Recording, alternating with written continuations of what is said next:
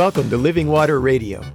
Have you ever wondered how great it would be if you could just go back in time and see Jesus walking the earth, maybe doing a miracle? Have you ever thought that seeing just one miracle would lock in your faith and remove all doubt? You'd be wrong. Today, we're going to find out why and how you can see a miracle right now, every day. My name is Pastor David Berkedal. My wife, Reverend Sally Welch, is co producing this podcast. Sally is an ordained minister actively focusing on ecumenical and interfaith ministry. I served Lutheran Christian congregations in Compton, California and in San Dimas, California for over 40 years. Today I'm temporarily serving a Lutheran church in Monterey Park, California, part time. Maintaining our yard is my gym, and I'm attempting to learn Mandarin Chinese.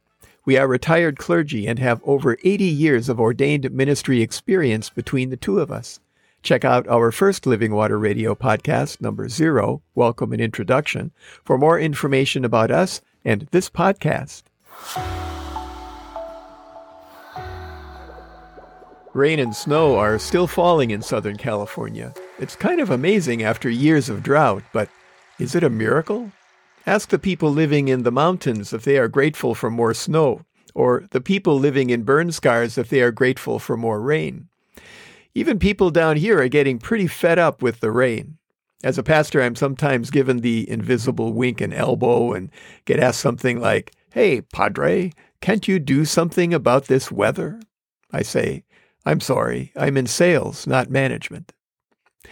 The main Bible reading we're looking at today, John 9 1 through 41, raises a similar question. Jesus did miracles. He healed a man born blind.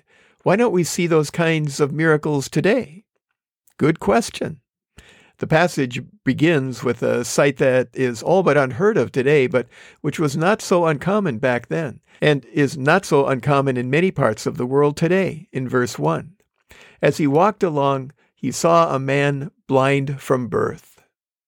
Blind from birth. That meant something then that we wouldn't necessarily consider today. We might say that it meant something congenital had happened rather than the result of an injury. When people in Jesus' day thought about a cause, they thought about sin. They believed that things like blindness happened to people as punishment for sin. It was just a question whose sin? The person's or their ancestors? Which is weird because that answer is one that is seen to change over time in what we call the Old Testament and what people in that day called scriptures. The Bible says that God punishes people for the sins of their ancestors near the beginning of the Old Testament, and says that God does not punish them for the sins of their ancestors near the end of that Old Testament era. Jesus takes the latter view and so shows a better grasp of the scriptures than his disciples. Why was the man born blind then? Jesus answers in verses 3 through 5. Jesus answered, Neither this man nor his parents sinned he was born blind, so that God's works might be revealed in him. We must work the works of him who sent me while it is day. Night is coming when no one can work. As long as I am in the world, I am the light of the world.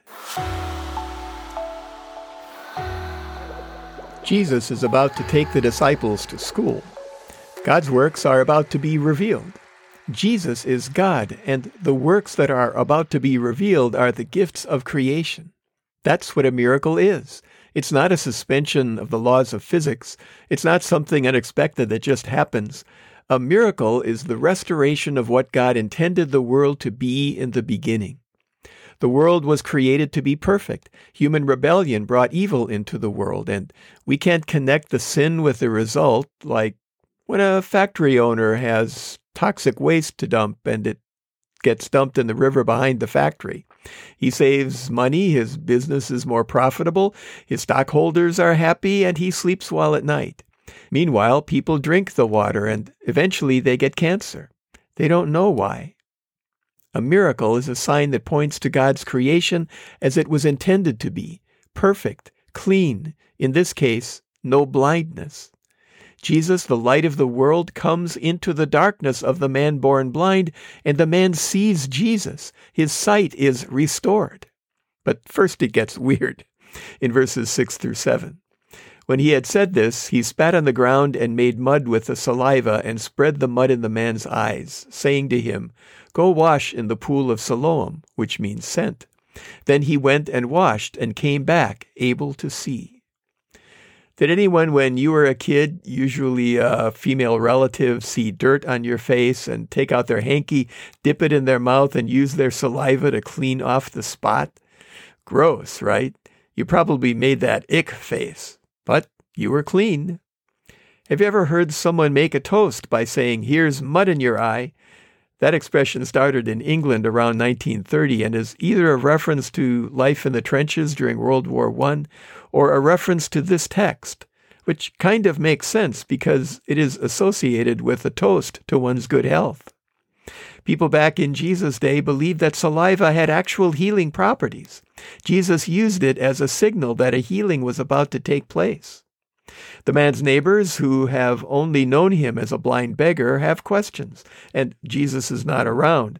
So they bring him to the Pharisees, who also have questions, in verses 13 through 15. They brought to the Pharisees the man who had formerly been blind. Now it was a Sabbath day when Jesus made the mud and opened his eyes. Then the Pharisees also began to ask him how he had received his sight. He said to them, He put mud on my eyes. Then I washed, and now I see. Do you see where we're going here? If you know one verse of the Bible by heart, it's probably John 3:16. If you know one hymn by heart, it's probably Amazing Grace, and the first verse in particular. Amazing grace, how sweet the sound that saved a wretch like me. I once was lost, but now am found, was blind, but now I see.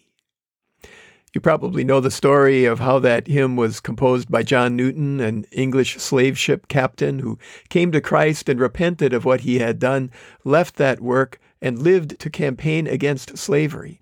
He lived a transformed life in the grace of God. That's what the Bible calls a miracle. A miracle is a sign that God's intention for creation is being restored. And what was God's intention for all of humanity but a personal transformational relationship with the one true living God? Do you want to see a miracle? Share your faith. Invite someone you know who does not know Jesus to receive him.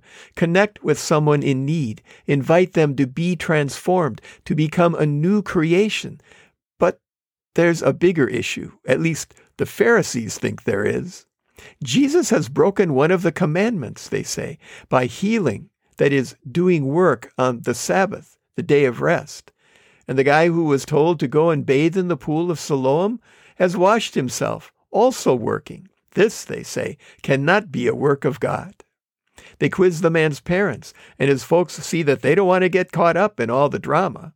The Pharisees asked the guy who was healed about this sinner, Jesus, the one who had healed him. And we see in verse 25, he answered, I do not know whether he is a sinner. One thing I do know, that though I was blind, now I see. That's a good answer. And the Pharisees argue with the man born blind, now healed, but the man holds his ground, and they drive him out. Jesus hears about what happened and finds the man in verses 35 through 38. Jesus heard that they had driven him out, and when he found him, he said, Do you believe in the Son of Man? He answered, And who is he, sir? Tell me, so that I may believe in him.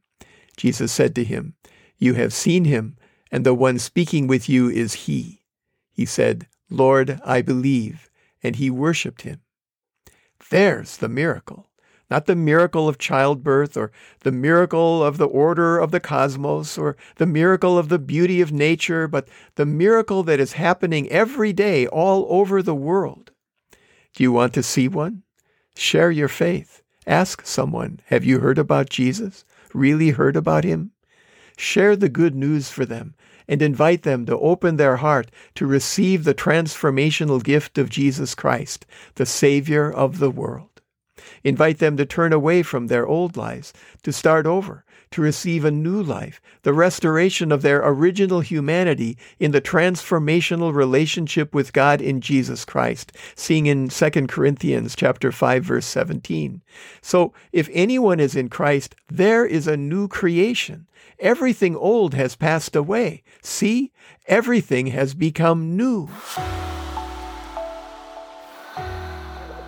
King Duncan, one of my favorite preachers, points out that the Pharisees had turned the law into a burden, not a benefit. And many in our own communities see us as a burden, not as a benefit. Why are we here? Here's the answer. We are not looking for people to share our burden. We are here to share their burden. We are, first of all, a Christian community. There is something in our churches when we gather that is greater than any of us. Jesus. That is what we have to offer. Good news, new life in Jesus Christ. We are not the light of the world in our communities. Jesus is, but we can be reflectors of the light. Robert Fulghum, in his book It Was on Fire When I Lay Down on It, told the story of a modern Greek philosopher who answered Fulghum's question on the meaning of life with his story about living on a Greek island during the Nazi occupation. One day, he said, he came upon a wrecked German motorcycle.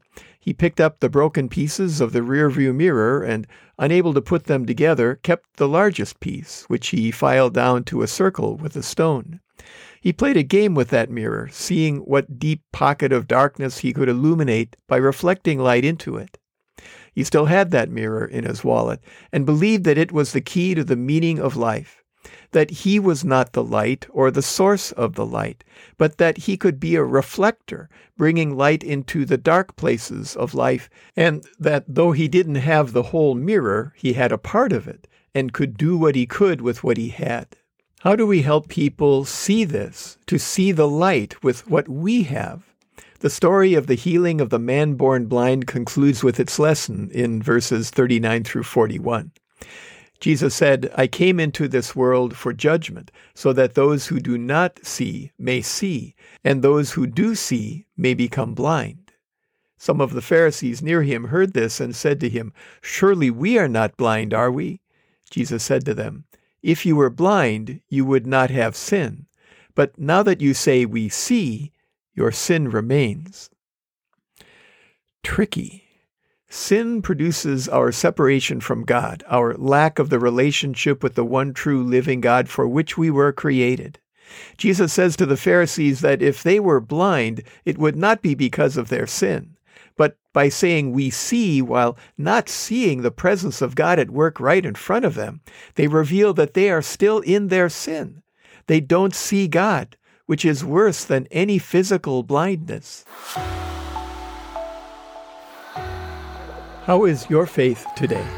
Do you sometimes wonder how great it would be if you could go back and see Jesus walking the earth, maybe doing a miracle? Have you ever thought that seeing just one miracle would lock in your faith and remove all doubt? You'd be wrong. Think about all the people who saw Jesus physically do a miracle. Thousands. How many stuck with Jesus to the end? Zero. I think it was because they didn't see Jesus. Martin Luther, the 16th century church reformer, said, I have covenanted with my Lord that he should not send me visions or dreams or even angels. I am content with this gift of the Scriptures, which teaches and supplies all that is necessary, both for this life and that which is to come. The Bible is our source of supply for everything that is good in this world and the next. It is the primary means by which God speaks to us. The Bible reveals to us the power of the cross to restore that for which we were created, a living relationship with the one true living God. The Bible both describes miracles and enables us to see them. People come to new life in Jesus Christ every day. The people we know and love or just know or don't know yet need to hear that, need to know that God loves them and that we, imperfect children of a loving and gracious God, welcome them. There are many things that we can see. There are many things that we can see. Did you see the news about President Biden in Monterey Park this past week talking about gun violence? Did you see the news about the giant asteroid coming toward Earth? Did you see the news about the possibility of war with Russia, China, North Korea, and Iran? Did you see the news about a massive volcano brewing? Did you see the news about the danger to our economy? Did you see the news of Jesus Christ? And did you share that good news?